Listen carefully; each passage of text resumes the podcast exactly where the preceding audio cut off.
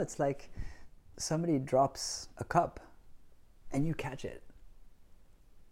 But what makes you think that not somebody else wouldn't catch it down here?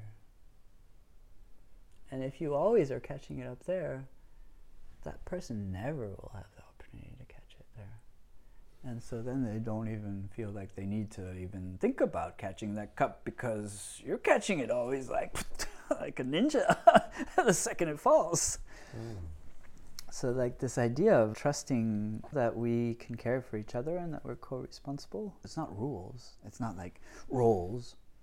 This is your role now, and you should be doing that because then other people are like, oh no, it's his role to do the trash.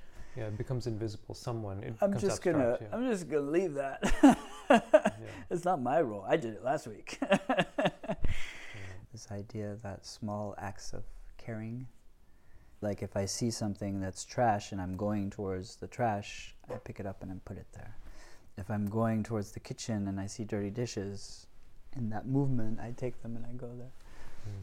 If I am washing my dish and there's another dish that's dirty, I don't add my dirty dish to the dish that's dirty. I wash the two dishes. So they're like small, effortless acts of caring that when we have a culture of that, it changes the whole.